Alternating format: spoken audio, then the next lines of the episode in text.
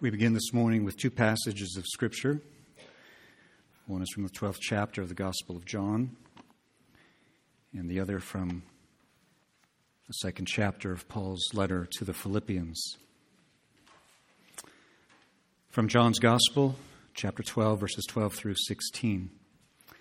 The next day, the large crowd that had come to the feast heard that Jesus was coming to Jerusalem. So they took branches of palm trees and went out to meet him, crying out, Hosanna! Blessed is he who comes in the name of the Lord, even the King of Israel. And Jesus found a young donkey and sat on it, just as it is written Fear not, daughter of Zion. Behold, your king is coming, sitting on a donkey's colt. His disciples did not understand these things at first, but when Jesus was glorified, then they remembered that these things had been written about him and had been done to him. And then from Philippians chapter 2, verses 5 through 11. Have this mind among yourselves, which is yours in Christ Jesus, who, though he was in the form of God, did not count equality with God a thing to be grasped, but emptied himself by taking the form of a servant, being born in the likeness of men and being found in human form, he humbled himself by becoming obedient to the point of death, even death on a cross. Therefore, God has highly exalted him and bestowed on him the name that is above every name, so that at the name of Jesus every knee should bow in heaven and on earth and under the earth, and every tongue confess that Jesus Christ is Lord to the glory of God the Father. Thus, the reading of God's word, and may he add his blessing to it. The greatest comfort that we have as Christians is to know that we belong, body and soul, both in life and in death, to our faithful Savior, Jesus Christ, the same whom the Apostle Paul describes as the image of the invisible God, the firstborn of all creation. He who sits and reigns as king at the right hand of God the Father, and who is even now working to subdue all his enemies beneath his feet. Some of these enemies he is pleased to conquer by his invincible grace and bring them to a wholehearted and joyful submission. Others, we're told in Scripture, he will subdue with a rod of iron. As David says in the second psalm, Now therefore, O kings, be wise. Be warned, O rulers of the earth. Serve the Lord with fear and rejoice with trembling. Kiss the Son, pay homage to him, lest he be angry and you perish in the way, for his wrath is quickly kindled. Blessed are all who take refuge in him. The same psalm assures us that the nations have been promised to our Lord Jesus Christ as his inheritance. The ends of the earth are his possession. They are gifts to Jesus, which the Father promised to give him as a reward for his suffering. As it says in the prophecy from Zechariah, his rule shall be from sea to sea and from the river to the ends of the earth. It is this same Jesus to whom we belong, both now and forever our Lord Jesus Christ, who is the ruler of all the cosmos, the ruler of all the universe. This is the one to whom we belong. He is our shield and our defender. He gave his life as a ransom for us, and he loves us with an everlasting love. And I ask you, what could be better than that? What would you trade for that? Would you trade all the riches of the world? Would you trade that for power to rule the world? I mean, what would you trade for that? To know that He who rules the world is our God, our Savior, the one who died for us. What thought could be sweeter than to know that we belong to Him, both body and soul, both now and forever? It is this same Jesus whom the prophet Zechariah foretold would come to Jerusalem riding triumphantly into the city on a donkey, and this same Jesus who was hailed by the people as their king and received with shouts of praise. And the children singing, Hosanna, blessed is he who comes in the name of the Lord, celebrating with their palm branches. He came to Jerusalem as the promised son of David and as the heir to the throne of Israel. Yet, as the Lord God said through the prophet Isaiah, it is too small a thing.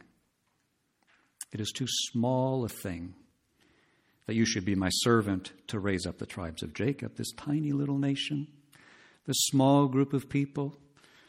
Is that really commensurate with your glory, who you are, that you should redeem so small a people? It is too small a thing that you should be my servant to raise up the tribes of Jacob and bring back the preserved ones of Israel.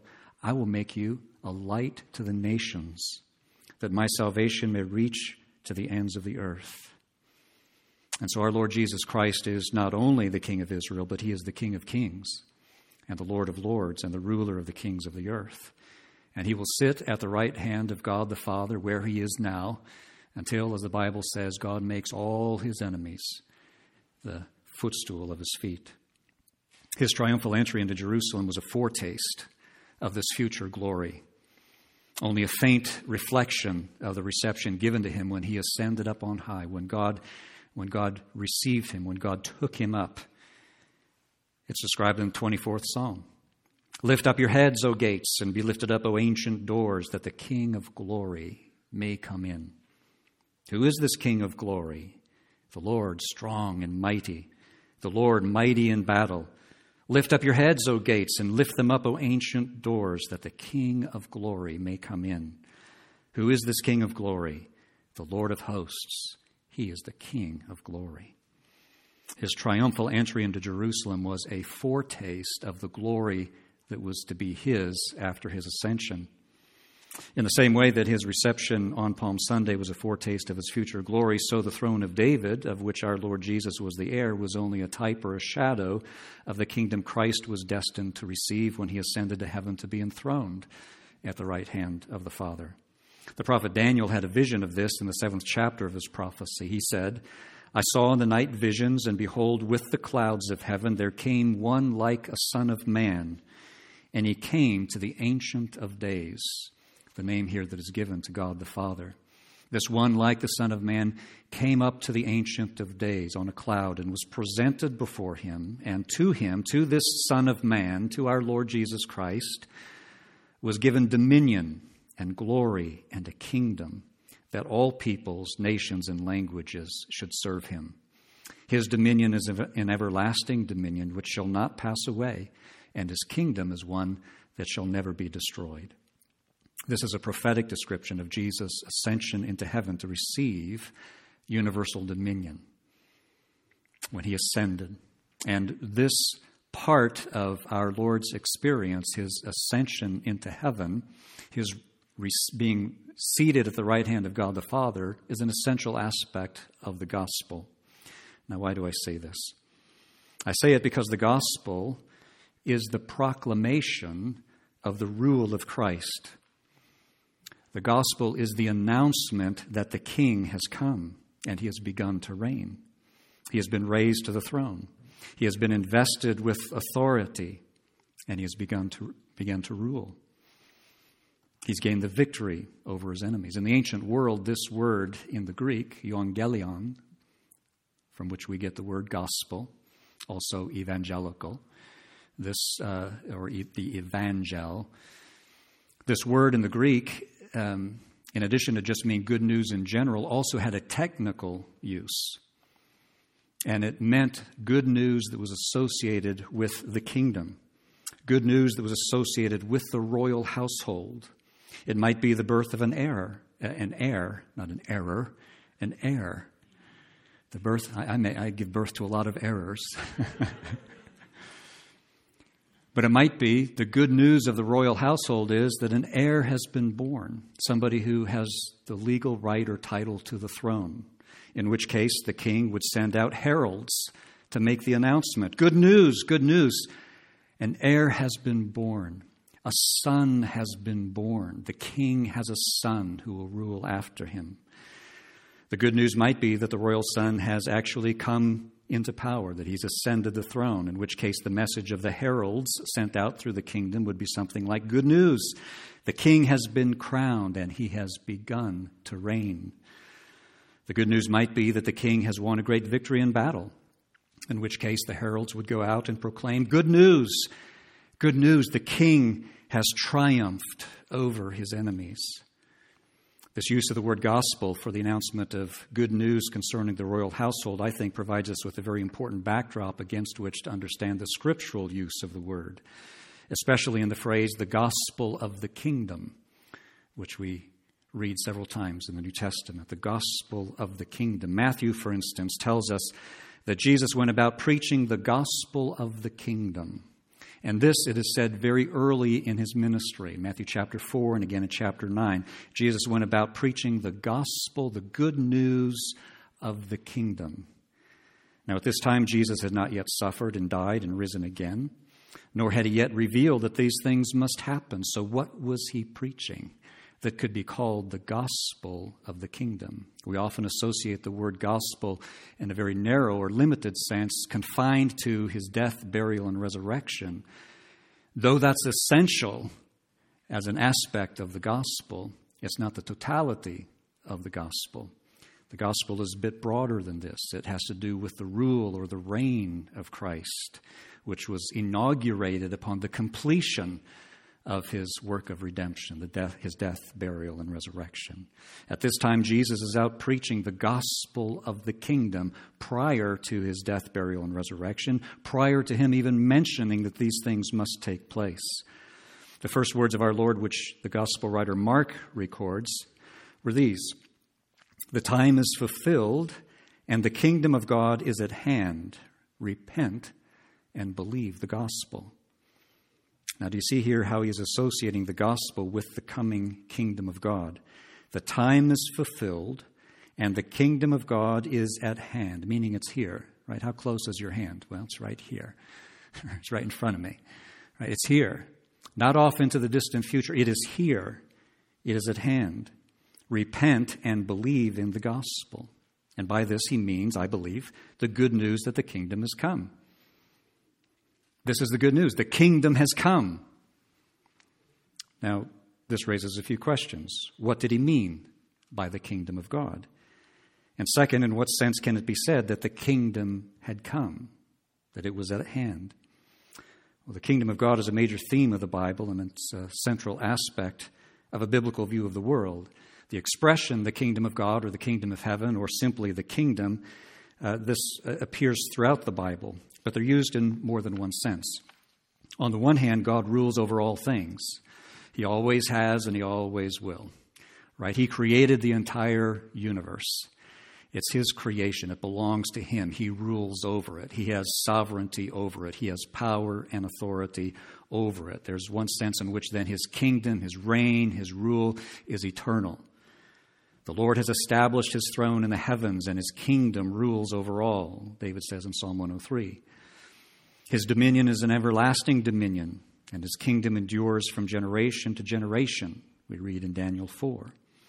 On the other hand, the kingdom of God is sometimes conceived of as having a beginning point in history, namely at the time of Christ. So, how are we to reconcile these two apparently contradictory views of the kingdom? That it is eternal and universal, and also that it seems to have a beginning in history.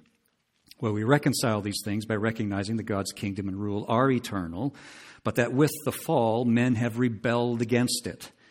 Men have set up their own kingdoms in opposition to Him. Back in Psalm 2, the psalm opens Why do the nations rage and the peoples plot in vain? The kings of the earth set themselves, and the rulers take counsel together against the Lord and against His anointed, saying, Let us burst their bonds apart and cast away their cords from us. The earth is a place of rebellion against God. The fall of man was a revolt against the rule of God, and all of history subsequent to the fall is the history of God reasserting his crown rights, reasserting his sovereignty, calling upon the rebels to yield, to return again to his gracious rule. And this really is the epic battle of the ages. There have been many great battles fought between men, which have proven to be decisive moments in human history, turning points that are fascinating to read about and to consider what the outcome or what the consequences would have been had the outcome been different. You might think, for example, if you're familiar with ancient or classical uh, history of the great battles between the Greeks and the Persians, and, and how the outcome depended upon uh, a series of conflicts that occurred in uh, about the late 5th century, early 5th century BC, and how, against all odds, vastly outnumbered, outmanned, and, and uh, outshipped because of great navy sea battles that took place, yet the Greeks stood firm and they defeated the Persians against all odds. And you wonder, what would have been the outcome, or what would have been, uh, how would things have been different in history in Europe had the Persians won? One can think of the great Battle of Tours in 732. Many of you probably don't even know about anything about it. One of the great battles of European history.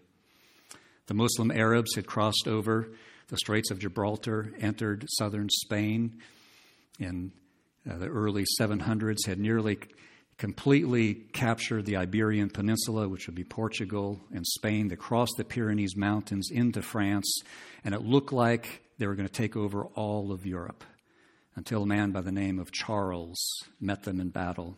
And he was given after the battle the name Charles Martel, Charles the Hammer. And there was a great battle that took place uh, near Tours, France, that stemmed the tide and turned back the invading forces. And one wonders what would have happened? How would the history of Europe uh, looked differently than it did if the battle had gone the other way? Or one can think of D Day, surely one of the great epic battles of all of history. And one shudders to think how subsequent history would have turned out had there been a different outcome to that battle, how the Allied forces not succeeded in landing on the beaches and taking the beaches and making their way finally uh, to the overthrow of the Nazi, uh, Nazi government. So there are many great battles. There are others that could be mentioned. And there's the stuff of legend, the things that inspire you, the courage that takes place, everything that hinges upon the outcome of a single battle. But the greatest of all epic battles is the battle in which we are all engaged. It's a battle of two kingdoms. It's the kingdom of God versus the kingdom of the devil. It's the battle of good and evil, the forces of light against the forces of darkness. Jesus' incarnation, his taking on of human flesh and coming into the world, was an invasion of the kingdom of God into hostile territory. It was a foray behind enemy lines, if you will, into uh, one of the rebellious provinces of Jehovah's kingdom. It was a foray in the person of Jesus Christ, who came to this earth to reclaim territory that had been held by his enemies. And our Lord has established an outpost, a colony of loyal subjects whose job it is to be heralds of, of the kingdom, to announce the good news of Jesus' victory, and to labor among those who are still in rebellion toward reclaiming their allegiance to their rightful sovereign, King Jesus. In this sense, we may think of the kingdom of God as being definitively or decisively established in this rebellion province of the Lord's dominions, earth, at the time of Christ. God, yes, rules over all, eternally, universally, but in this rebellious province of his dominion, men rebelled. Jesus comes here. He wins the decisive battle. He gains the victory. He establishes an outpost. The heralds are being sent out to pronounce good news. The king has come. The king has won a great victory. Now pledge your fealty, pledge your fidelity, swear your allegiance to King Jesus. So there is this definitive or decisive element to the kingdom, but then there is the progressive establishment of this kingdom through history by the proclamation of the gospel. And then there will be a fully established or finally established kingdom at the consummation when Jesus comes again. So let's look at each of these uh, the definitive, or we could say the decisive establishment of the kingdom, the progressive establishment of the kingdom, and the final establishment of the kingdom. First, the decisive establishment. Early in the New Testament, as we've seen, the kingdom of God is described as having come. The kingdom of God is at hand. Jesus said. During his ministry, Jesus told the Pharisees that his casting out of demons was proof that the kingdom of God had come. Matthew 12, 28. But if it is by the Spirit of God that I cast out demons, then the kingdom of God has come upon you. Again, notice the, the fact that it's present in Jesus' day, not a far off reality, but something that is present in the person of Jesus. He also said that the kingdom was in their midst in Luke chapter 17. Being asked by the Pharisees, when the kingdom of God would come, he answered them, The kingdom of God is not coming with signs to be observed, nor will they say, Look, here it is, or there, for behold, the kingdom of God is in your midst. He was referring to himself. He was in their midst. The kingdom was in their midst because Jesus was in their midst. He is the king of the kingdom of God. And wherever he is, is there's the kingdom. His arrival was the arrival of the kingdom. His sinless life and ministry and his death and resurrection were all a part of a cosmic battle, a victory that led to his enthronement. His ascension and his seating at the right hand of the Father was his formal inauguration as king. This heavenly enthronement was foreshadowed in his royal reception on Palm Sunday when they hailed him as their king. So the kingdom of God was decisively established in the days of Jesus, but it also has a progressive aspect to it. Just like on D Day, the victory on D Day, the successful landing and holding of the beaches, was decisive in terms of the final outcome of the battle. Right from that point forward, it was just a matter of how long was it going to take, and, and uh, what exa- how exactly was it going to play itself out. The decisive battle took place then, just like in Christian history, the decisive battle took place at the cross. That's why the death, burial, and resurrection is central, it's crucial to the message of the gospel. But it doesn't exhaust the meaning of the word gospel, because the decisive battle leads to our Lord's enthronement, and now he's overseeing the progressive development, the progressive expansion of the kingdom. So the kingdom of God was decisively established in the days of Jesus, but there's a progressive aspect to it as well. It grows and expands in history as people submit to the lordship, or you could say the kingship of Jesus. If you confess with your mouth Jesus as Lord and believe in your heart that God raised him from the dead, you will be saved. Very familiar passage to every evangelical Christian. This confession of Jesus as Lord is a recognition of and a submission to his authority as King. It is a pledging of allegiance to Christ, at which time, as Paul says, a person is delivered from the domain of darkness and transferred to the kingdom of his beloved Son. There is a transition or a change in citizenship a person's citizenship is changed when he confesses Jesus as Lord. He was a subject of the domain of darkness, but by his pledging of allegiance to Christ as King, that's what we're saying when we say Jesus is Lord. He is King. With this pledge of allegiance, he is made a citizen of the kingdom of heaven. Have you ever witnessed a, a naturalization ceremony? When immigrants to our country go through the process of becoming naturalized citizens. It's a beautiful thing. I've never been to one in person, but I've seen some online, and it's a beautiful thing where these immigrants who have studied, they have learned the language, they have learned American history, there are certain qualifications that um, must be met, and they come to that point where they now pledge themselves to uphold the laws of the Constitution, to be faithful to its laws. They, they pledge their allegiance to the United States. It's a beautiful thing, it's a moving thing. This is, in essence, what happens, or what's intended when we talk about people confessing Jesus as Lord. We are renouncing all other loyalties and allegiances, and we're confessing our allegiance to the Lord Jesus Christ. And at that point, there is a change of citizenship. We now become citizens of the kingdom of heaven. This is how the kingdom progressively expands through history. The heralds of the kingdom, uh, or the gospel of the kingdom, announce the good news of Christ's victory, and they call upon people to submit to his gracious rule, to swear allegiance to, to swear fidelity to, to swear fealty to their rightful king. Jesus told the parables of the mustard seed and the leaven to illustrate this progressive and expansive nature of the kingdom. And the extent of this expansion is beyond what many people, I think, dare to hope for. In Matthew chapter 13, verses 31 through 33, he tells these two short parables. He put another parable before them, saying, The kingdom of heaven is like a grain of mustard seed that a man took and sowed in his field. It is the smallest of all seeds, but when it is grown, it is larger than all the garden plants and becomes a tree, so that the birds of the air come and make their nests in its branches. So the kingdom of heaven starts out very small, a very tiny little seed, but then it grows into the largest tree of the garden. It becomes the dominant plant in the garden. Jesus said, This is what the kingdom of heaven is like. It starts out small, but through history it grows very large. He told them another parable, saying, The kingdom of heaven is like leaven that a woman took and hid in three measures of flour till it was all leavened. A little bit of leaven that leavens the entire lump of dough. So, this is what we have to look forward to with the gospel of the kingdom, that it will grow and expand through history. It should be very clear to our understanding that the future does not belong to Islam. It does not belong to Islam. The future does not belong to Hinduism. It does not belong to secularism or atheism. It belongs to Christ. Islam will go the way of Baal worship.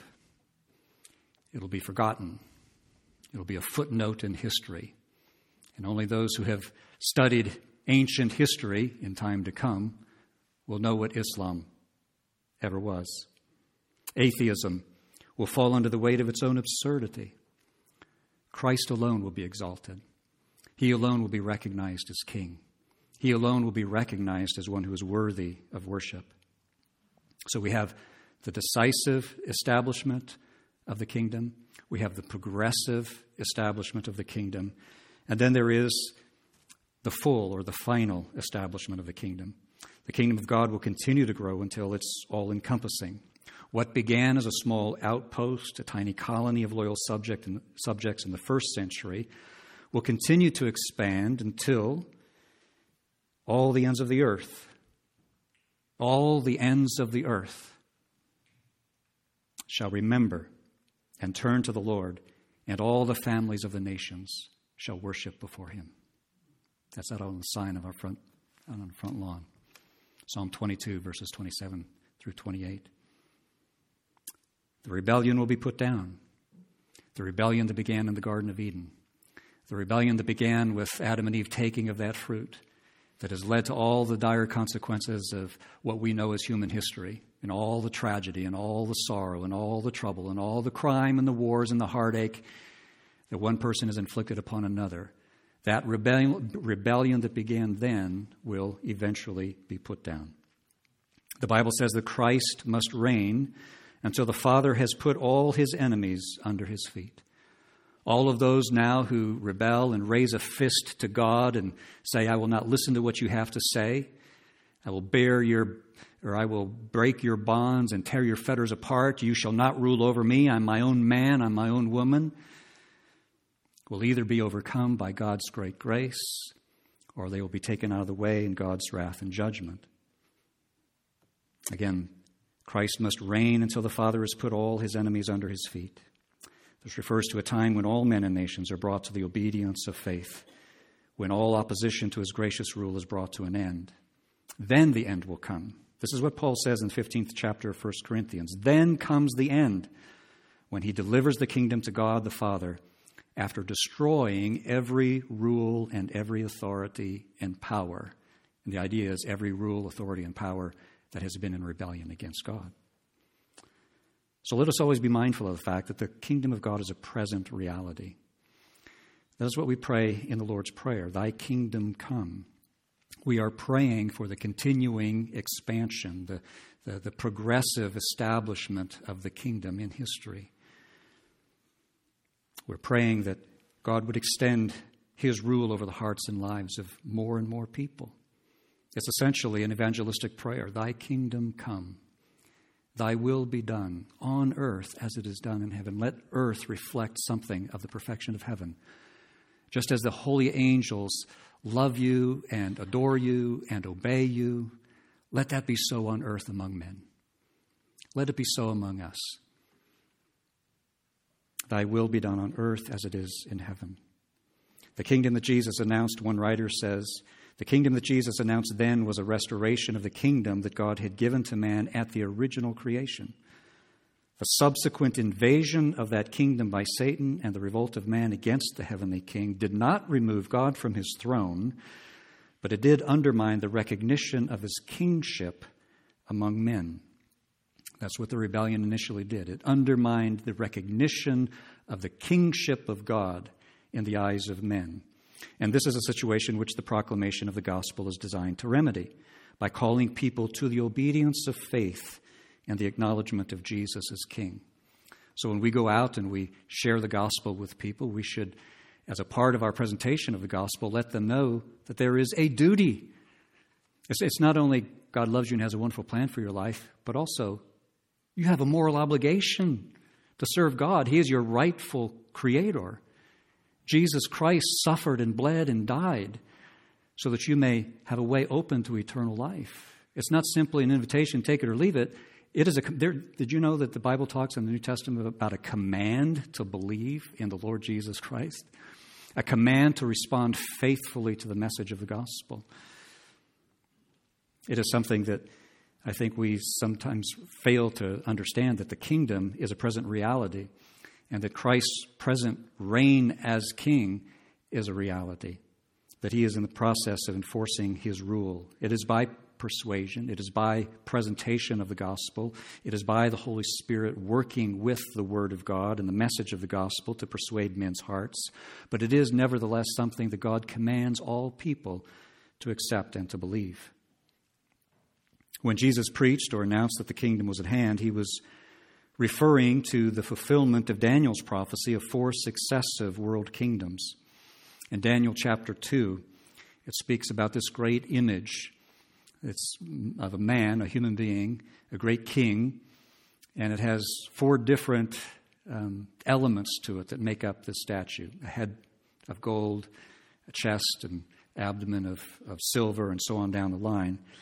And the prophet is told that this represents four successive world empires.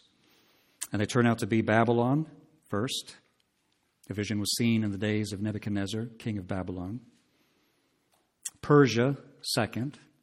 Daniel tells Nebuchadnezzar, After you shall arise another kingdom. It shall be inferior to yours, just as silver is inferior to gold. Well, we know from history that that second kingdom that arose after the Babylonian kingdom was the Persian kingdom. And then after that, it was Greece. Alexander the Great conquered the territory that had been held by the Persians.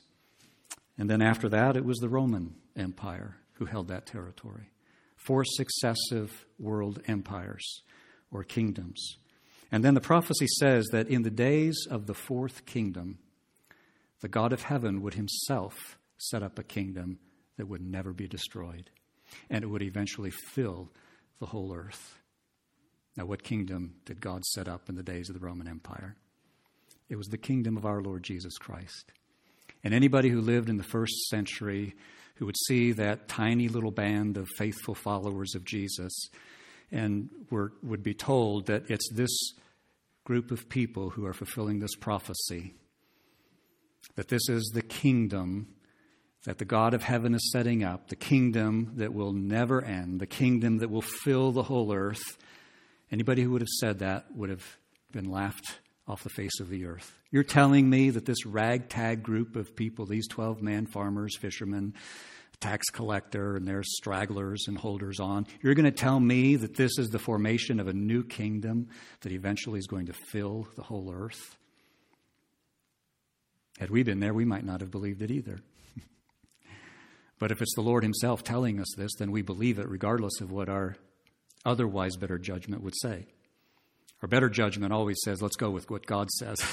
Regardless of what I see or what I think is possible, let's go with what God says.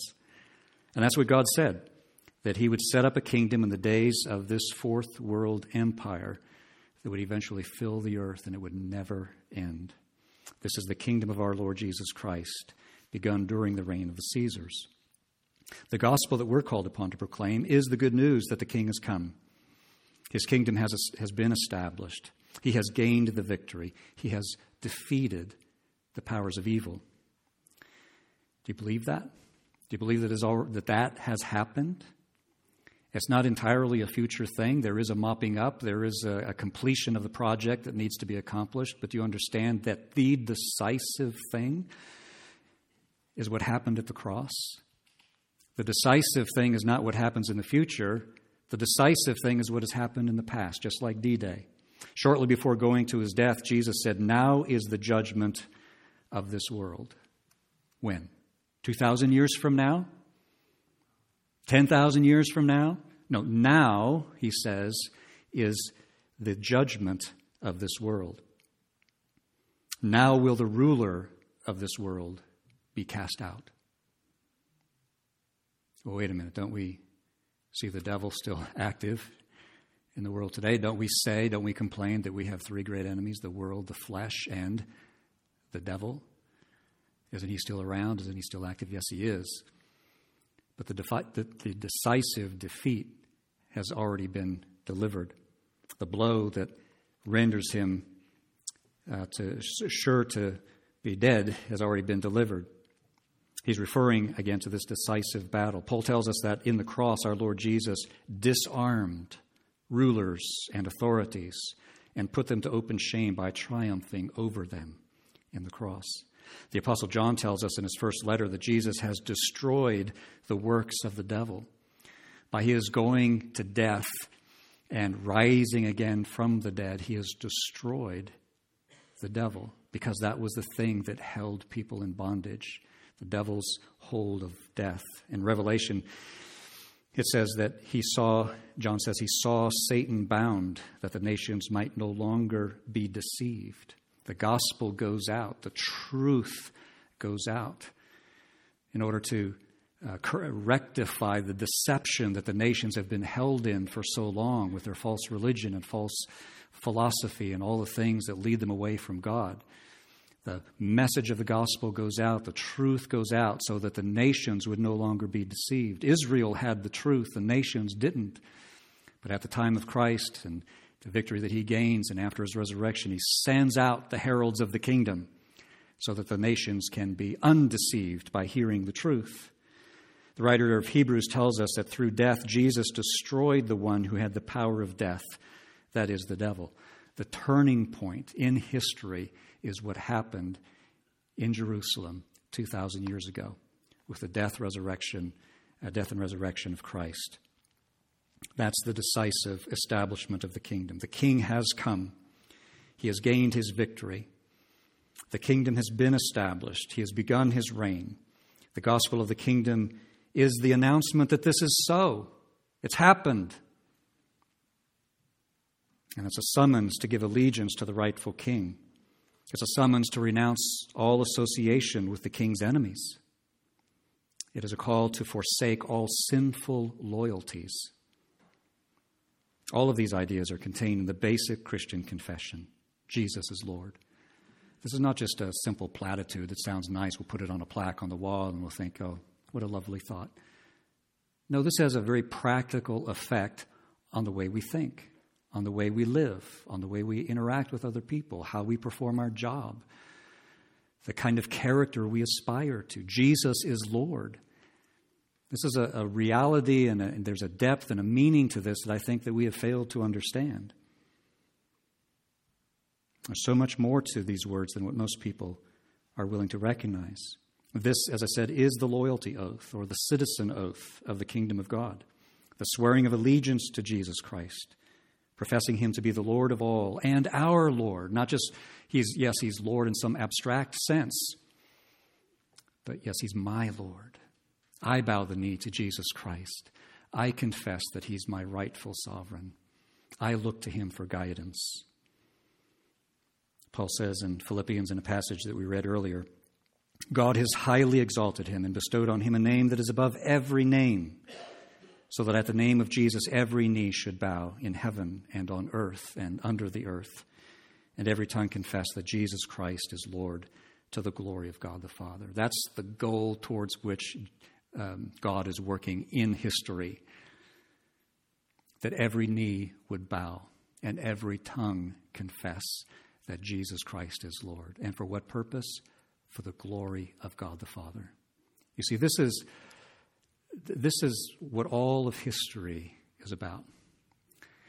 You know, I, if you know me, you know I'm a lover of history. And there are different ways in which people have tried to organize history. Some do it around class warfare. That was Karl Marx, right? All of history can be interpreted in terms of one class um, rising up and overthrowing a higher class. Um, some people try to reinterpret all of history in terms of the uh, oppressed seeking to overthrow the oppressors or there's a feminist uh, philosophy of history. There's a black liberation philosophy. Of, there's all different kinds of philosophies of history. I would submit to you that the true way to look at history is what God is doing in establishing his kingdom.